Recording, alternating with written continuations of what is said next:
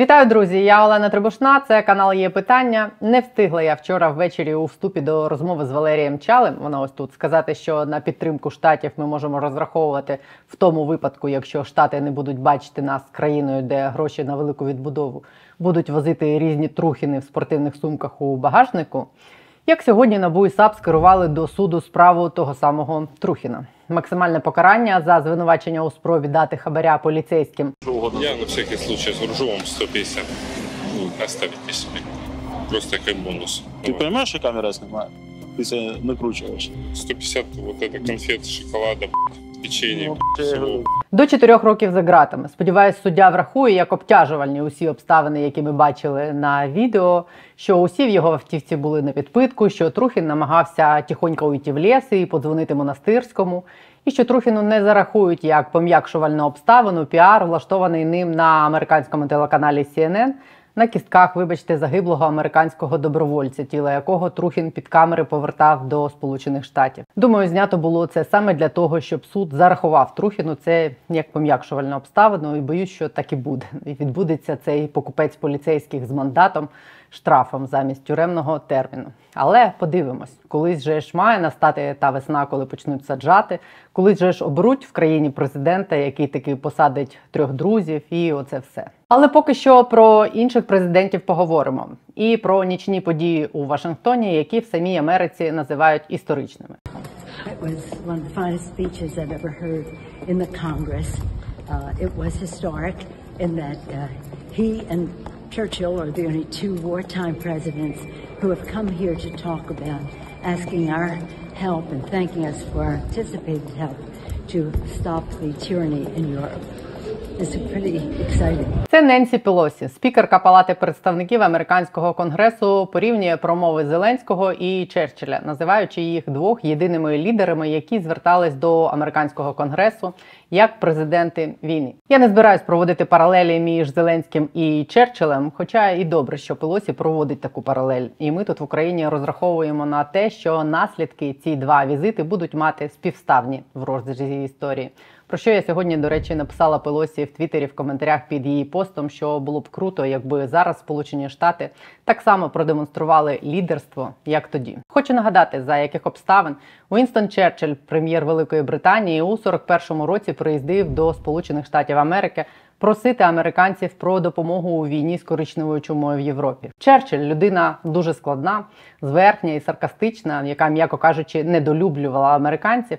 Наприкінці 41-го прилетів до Вашингтону через кілька тижнів після того, як Японія напала на американську базу Перл Харбор. Прилетів він, до речі, майже в такий самий день, 22 грудня. Його головним завданням було переконати Сполучені Штати, що війна у далекій Європі важлива і для самих штатів.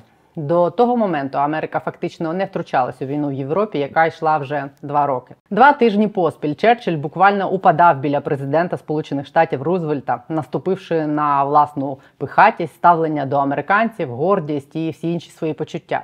Він переконував американців стати союзниками Британії у війні і робив це так улесливо, що як писав потім американський пуліцерівський журналіст Томас Рікс, самі колеги Черчилля здригались від огиди, спостерігаючи за цим. Черчилль звертався до американського конгресу і говорив американцям про мету Британії захистити свободу людини, чим зачепив американців за живе. Той візит Черчилля до Сполучених Штатів скріпив союз, який переміг згодом у війні. Я не наважусь висувати претензії на те, що зараз ми спостерігаємо повторення історичних подій, які запрограмують кінець цієї війни. Зовсім різні ситуації, зовсім інші політики при владі, дві зовсім інших вісі зла і інші наслідки будуть мати очевидно ці два візити. Ось як оцінили ці зустрічі в офісі президента України. В чотирьох пунктах їх сформулював один з речників ОП Подоляк. США остаточно зафіксували базу, написав він. Росія має програти компромісів території в обмін на псевдомир не буде. Україна отримає всю необхідну військову допомогу максимально. І четверта істерика Росії поговоріть з нами нікого не цікавить. Отак написав Подоляк в Твіттер. А ось як оцінюють зустріч американські змі. Багато з них теж назвали візит історичним і повним символізму. Відмітили навіть таку деталь, як жовто-синя краватка Байдена. Однак американські змі відмічають і інші символи. Байден не став би запрошувати Зеленського до Вашингтона і наражати його на ризиковану поїздку, якби не вірив, що саме зустріч тет-а-тет а не телефонні переговори принесе результат. Вони відмічають те, що обидва президенти України і Сполучених Штатів спробували сформулювати відповідь на запитання, як же завершиться війна. З боку Зеленського прозвучали слова про відмову від компромісів у питаннях суверенітету та територіальної цілісності України. І пропозиція втілити в життя формулу миру з 10 пунктів. З боку Байдена пролунали запевняння в тому, що саме президент України має вирішити, яким буде результат війни. Washington Post пише, що в адміністрації Байдена обговорювали три варіанти завершення війни, і лише один з них підтримував Зеленський. Перший озвучений самим Зеленським: вихід Росії з усієї території України, включаючи Крим і Донбас. Другий передбачає відхід до лінії 2014 року. І третій виведення російських військ із Донбасу, але не з Криму. За даними Washington Post, з приводу останніх двох варіантів Зеленський дав розуміти, що не підтримує їх, і мир може настати лише тоді, коли росіяни заберуться з усієї української території. Але підкреслюють е, журналісти, дискусія ця мала швидше академічний характер, оскільки ознак того, що Росія в принципі зацікавлена у будь-яких переговорах про будь-які варіанти, поки що немає. Видання CNN відмічає, що Зеленський продемонстрував вміння апелювати до аудиторії. Зокрема, коли передавав конгресменам прапор з того самого Бахмуту, він фактично передав долі мільйонів українців до рук американських законодавців та платників податків, намагаючись стримати зростання скептицизму в Конгресі США щодо американської допомоги. Так пише видання. Байден і Зеленський продемонстрували, що виступають єдиним фронтом у війні проти Росії. Попри довгі місяці протиріч, складних переговорів та очевидне прагнення України домогтися від Сполучених Штатів ще більшої допомоги. І це важливо напередодні того, як в Сполучених Штатах Америки перезавантажується сам Конгрес, і так чи інакше, там і в суспільстві, і в політиці побільшає людей, які скептично чи критично ставляться до ідеї підтримки України, а деякі просто не проти домовитись з Путіним на взаємовигідних умовах. Далі. Україна нарешті домоглася згоди Сполучених Штатів на передачу систем Петріот. За даними CNN, це було одним із ключових чинників згоди Зеленського на візит у Вашингтон. Він нібито не хотів їхати до штатів без значних проривів у допомозі США. Associated Press розповідає, що ідея поїздки Зеленського до Сполучених Штатів виношувалась кілька місяців. Чиновники адміністрації Байдена кілька довгих місяців говорили з Україною про цей візит, сподіваючись, що він відбудеться до кінця року, і надійшли чіткий сигнал підтримки напередодні зими, яка може посилити агресію. У телефонній розмові 11 грудня Байден повторив запрошення, і Зеленський тоді відповів, що слушний час настав. 14 грудня Білий Дім надіслав офіційне запрошення. Спікерка Ненсі Пелосі також протягом кількох місяців готувала ґрунт для виступу Зеленського у Конгресі Сполучених Штатів. Ну і нарешті цей візит став чітким сигналом Москві про те, що інвестиції Сполучених Штатів в оборону України будуть зростати. Там своє роздратування намагались приховати за розчарованим коментарем Піскова про те, що закликів до миру він в Вашингтоні не почув і готовності дослухатись до стурбованості Росії не побачив. А на мордах російських пропагандистів теж сьогодні було дуже чітко написано, що їх бісило те, що відбувалося у Вашингтоні. Соловйова плющило так від зустрічі президентів, що на логотипі New Balance йому бачилась літера Z, а в кроватці Байдена Георгіївська стрічка. Кросичи, ну хорошо, хоть, видите, там и тайные намеки. Посмотрите, значит, сидит этот кретин, судя по всему, министр иностранных дел. А, он в каких кроссовках правильно? Он Z намекает. Я русский агент. А, дальше, кто его встречает? Его встречает Байден. Что у него на галстуке? Правильно. У него галстук Георгиевской ленты. Это же намеки. Вот пресс-конференция была реально э, крайне любопытной, потому что у меня во время этой пресс-конференции не, только, не то, что желаки ходили. Я просто думал, что эту сволочь надо ну, просто уничтожить. Куди дивляться санітари? Зовсім здичавів через санкції. А ось Скабєєва погрожує знову Київ за три дні. Более того, уже сегодня Зеленский отправится в Великобританию, потом во Францию и в Германию. Цель все та же. Получение тяжелой техники и ракет дальностью 300 плюс километров. То есть Зеленский практически неделю проведет в разъездах, а значит, надо брать Киев. В нашому телеграмі в коментарях Скабєєвій написали, що і куди вона візьме. На жаль, вона цього не прочитає. Ну і останнє, подивіться, як Соловйова бісить те відео, на якому Зеленський вручає Пелосі той самий український прапор з Бахмуту. привезли показать, какой он друг Америки, какой он герой, и создать впечатление, что Зеленский и его правительство побеждают, и что это победа Америки. Это все Дмитрий, было простите, ребят, редакторы, уже уберите это видео, если вы не умеете читать, что вам пишут.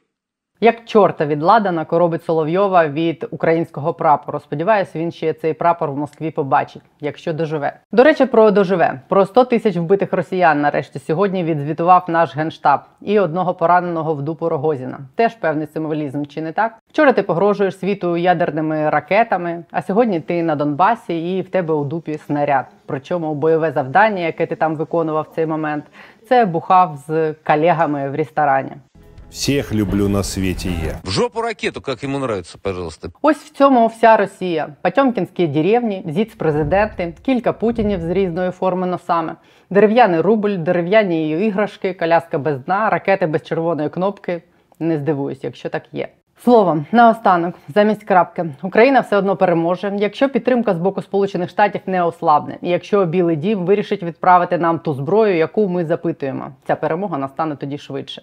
І візит Зеленського до штатів на це однозначно вплине. Дарія Каленюк, виконавча директорка Центру протидії корупції і співзасновниця міжнародного центру української перемоги. Сьогодні на є питання. Після вторгнення вона стала займатися не тільки темою боротьби з корупцією, чим завжди займався ЦПК, а питаннями пов'язаними з передачею зброї Україні і, зокрема, контролем за нею. Сьогодні з нею поговоримо про те, як вплинуть конкретно на все це, те, що відбувалось у Вашингтоні. Вітаю тебе, Дар'я. Я хочу б тебе попросити оцінити візит в Америку українського президента. І в першу чергу з тієї точки зору, чи стане більше того, чого ми найбільше чекаємо від цього візиту зброї? Я розцінюю візит е, дуже успішним е, і надзвичайно потрібним. Е, Я рада, що президент Зеленський таки здійснив свій перший візит за кордон після повномасштабного вторгнення, і що цей візит е, був дуже тепло прийнятий в Конгресі. Е, е, Зеленського тепло прийняли і в Білому домі. Е, Конгрес зараз має проголосувати новий пакет допомоги для України е, вартістю 48 мільярдів доларів. Е, Не вся ця сума піде на зброю, не вся ця сума піде повністю е, е, виключно на Україну.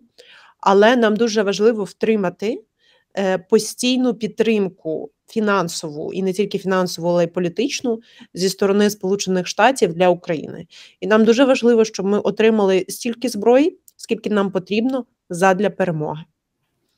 Е, не факт, що ми отримаємо цієї зброї е, в достатній кількості, але досить хорошим знаком є те, що нам розблокували ем, нову технологію, яку раніше казали неможливо поставити і надати Україні. Це система захисту неба, система Patriot. Е, Ми чекаємо на розблокування ще двох технологій, е, про які дуже вдало е, згадав президент Зеленський у своїй промові в Конгресі. Це сучасні американські літаки і сучасні американські танки. Хоча ми отримали допомогу від союзників у вигляді літаків та танків, це старі радянські літаки і старі радянські танки, з якими ми не переможемо російську армію.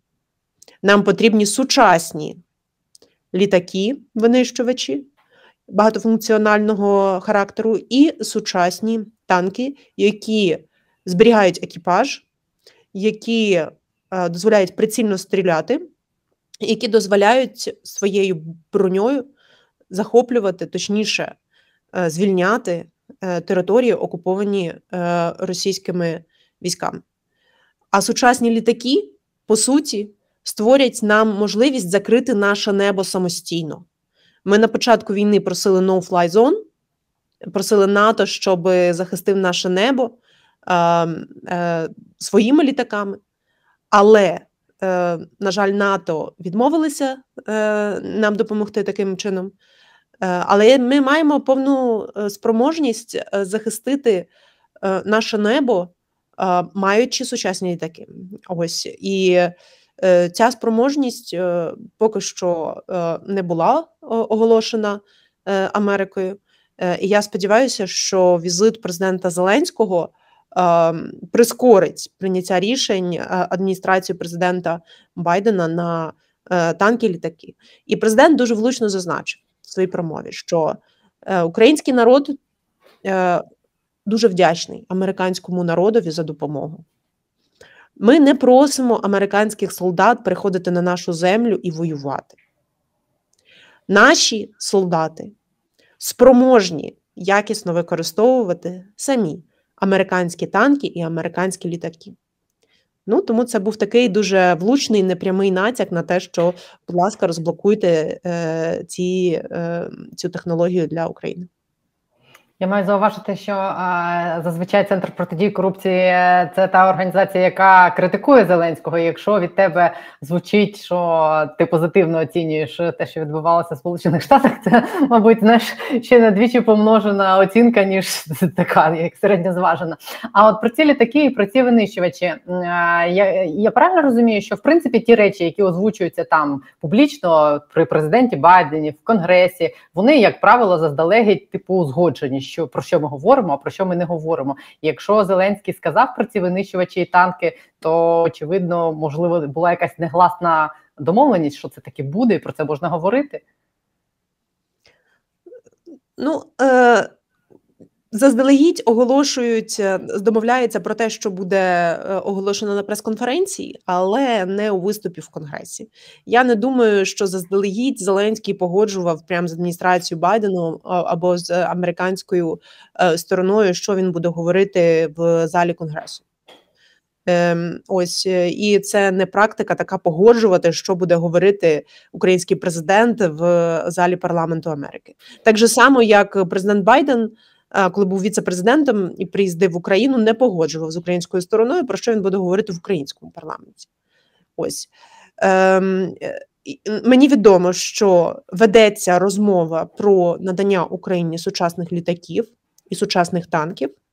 Але не відбулося ще погодження з американської сторони і зі сторони партнерів НАТО у передачі нам цих технологій. Більше того, навіть недостатньо нам надають броні броньованих автомобілів е, різного характеру, починаючи від легких броньованих автомобілів Хамві і закінчуючи досить сучасними е, автомобілями, такими як Бредлі американського виробництва. Ми не отримуємо достатньо такої технології. Е, це сприяє тому, що дуже багато наших хлопців і дівчат підриваються на мінах в цивільних авто. Ми щодня бачимо в соціальних мережах, як волонтери волонтерські організації. Е, збирають кошти, купують цивільні автівки. Ми скупили вже всі беушні пікапи в країнах ЄС. Е, ми їх веземо, ми намагаємося забезпечити нашу армію колесами. Але ці колеса не броньовані. Броньованими колесами наших хлопців і дівчат на фронті має забезпечувати наше Міністерство оборони і е, в комунікації з нашими міжнародними партнерами має пояснювати, для чого нам така броня? Скільки життів вона може врятувати щодня? Скільки солдатів від е, підривів на мінах може врятувати просто використання легких, навіть броньованих авто? Ось е, і е, є є великі цілі, так? Патріоти, сучасні танки, сучасні літаки. Е, але є ще й простіші цілі, яких ми не досягли, які ми не дотиснули. Ем, і е, я сподіваюся, що е, Зеленський в при своїх комунікаціях, при своїх зустрічах він пояснював, що Україна потребує ем, і простішої, простішої техніки, але дуже важливо, щоб ми отримували не просто куски металу але щоб ми отримали доступ до технологій. Е, Тому що е, сама, е, сам сам світ е, так званого Arms Transfers, передачі зброї, особливо націвської зброї, цей світ е, оснований на тому, хто достойний і хто користується нашою довірою, або аби ми, країни, е, виробники націвської зброї, могли передати вам не просто. Ем, е, умовну гаубицю Н-3 сімки, але й мозги до цієї гаубиці, а саме систему е, цифрового контролю за вогнем. Ось.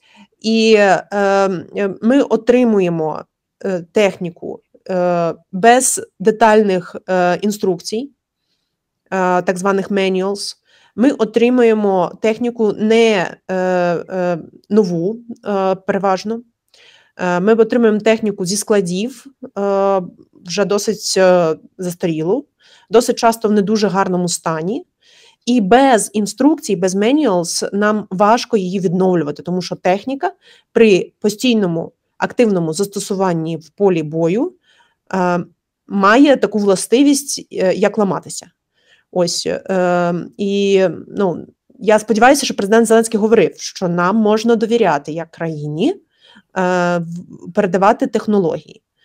Е, І тут е, е, я трошки трішки додам критики. Е, одна з причин, е, чому нам досі не, дозвол... не, довіряють в передачі технологій е, зброї, це весь шлейф корумпованості е, української системи е, е, в секторі оборони.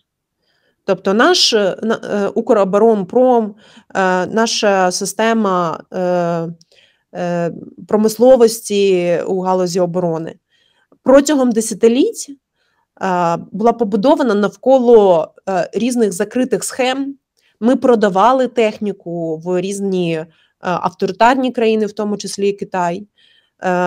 Ми не вміємо купувати техніку натівського зразка. Ем, і ну, чого варто згадати, як закінчилося президентство Порошенка, так, скандалом е, в оборонці, е, корупційним скандалом в оборонці. І в мене є багато зустрічей, які пов'язані з на міжнародному рівні з адвокатуванням зброї для України. І як тільки люди обізнані, е, які вже тривалий час займаються галузю оборони, згадують про е, такі відомства, як Укроборонпром, наприклад, або е, Міністерство оборони України, то в них відразу вони починають нервувати. Тому що весь цей шлейф корупції в галузі сектору оборонки лишається.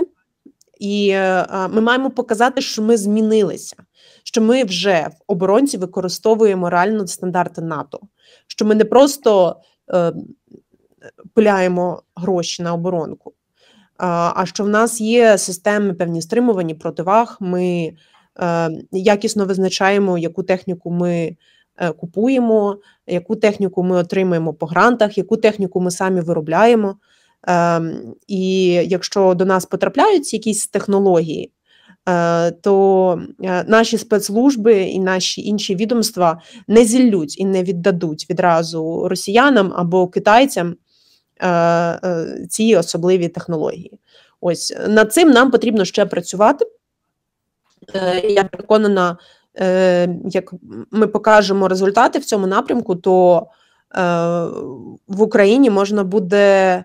Е, не лише е, отримувати зброю за кордоном, ми можемо посилювати і поглиблювати вироблення в Україні українськими компаніями або українськими компаніями спільно з західними компаніями певних одиниць е, техніки, яка нам потрібна для перемоги в цій війні, і для територіальної цілісності і незалежності в наступні десятиліття.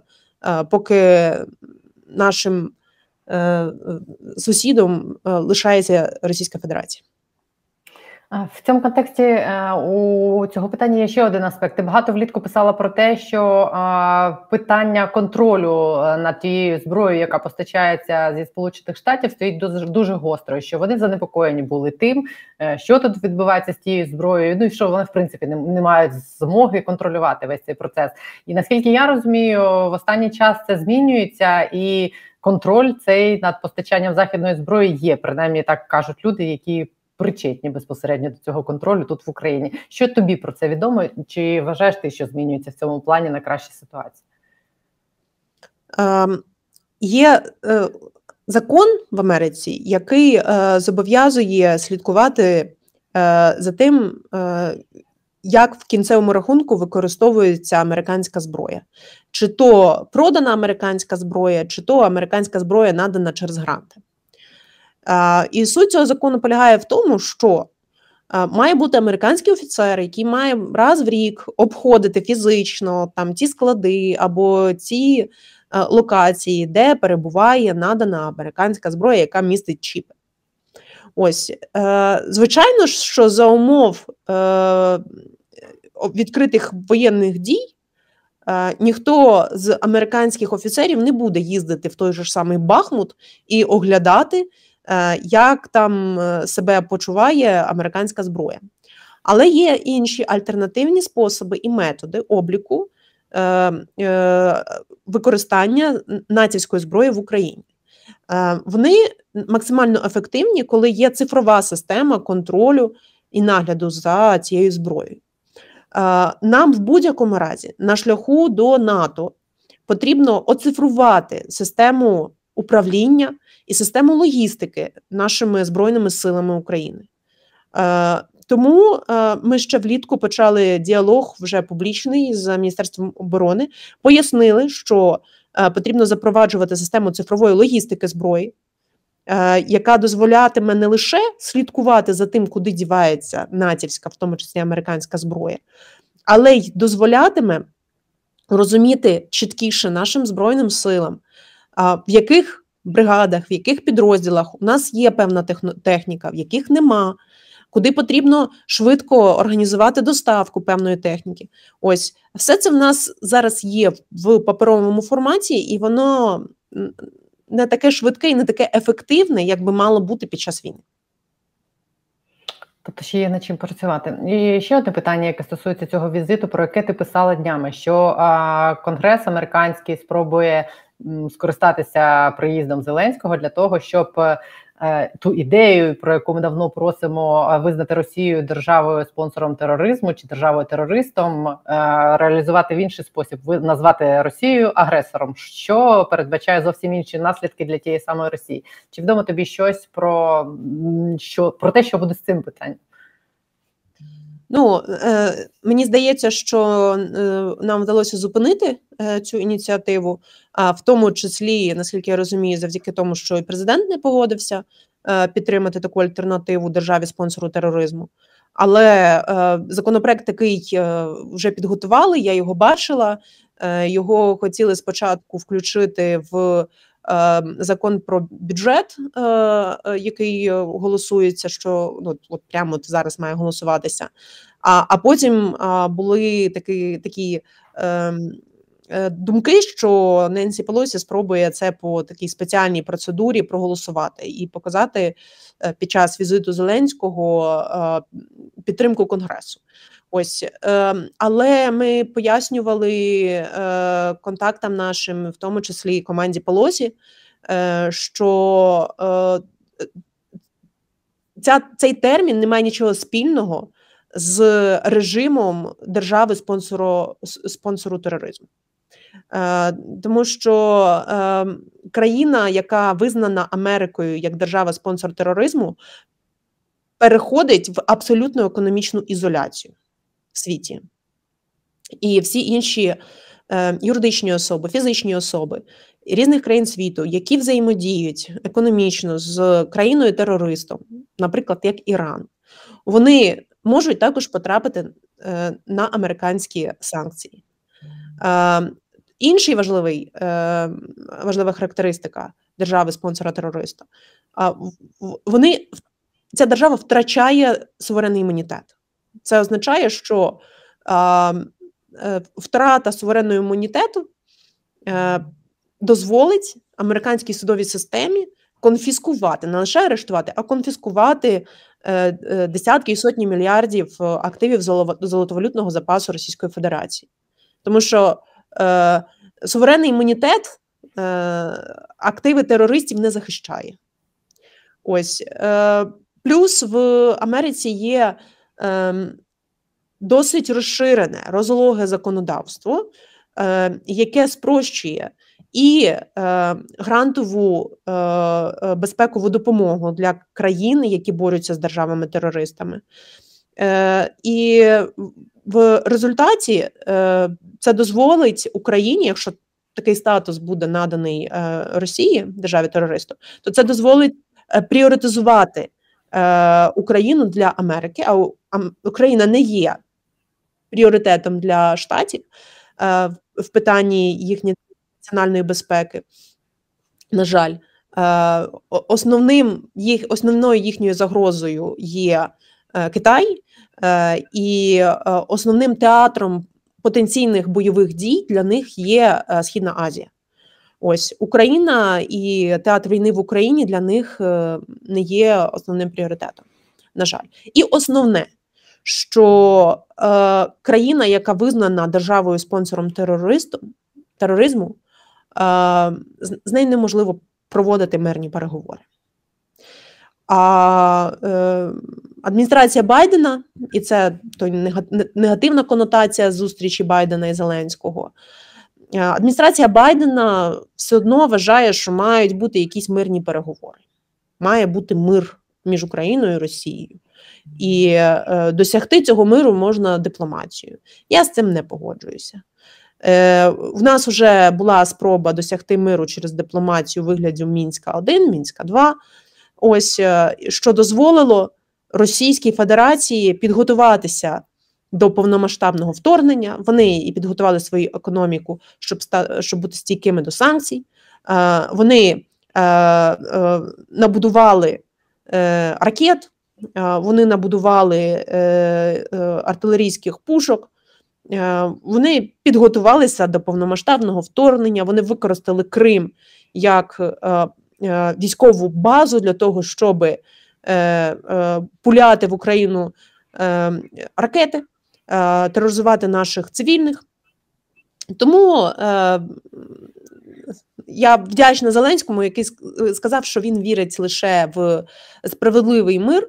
Е, в sustainable мир, е, мир, який спроможний далі втримуватися. Е, і в нас є 10 наших пунктів в стратегії миру, оголошена Зеленським ще в Канаді. І в ці пункти входить номер один: Росія має піти з нашої території, забрати всі свої війська. А потім заплатити ту шкоду і ту ціну, яку завдала Російська Федерація Україні. Ось це це, це, це, це дві важливі е, умови нашого миру. Ось е, є ще ряд е, сильних умов, які е, озвучені Зеленським. Е, І я вважаю дуже правильно нам стояти на цих умовах.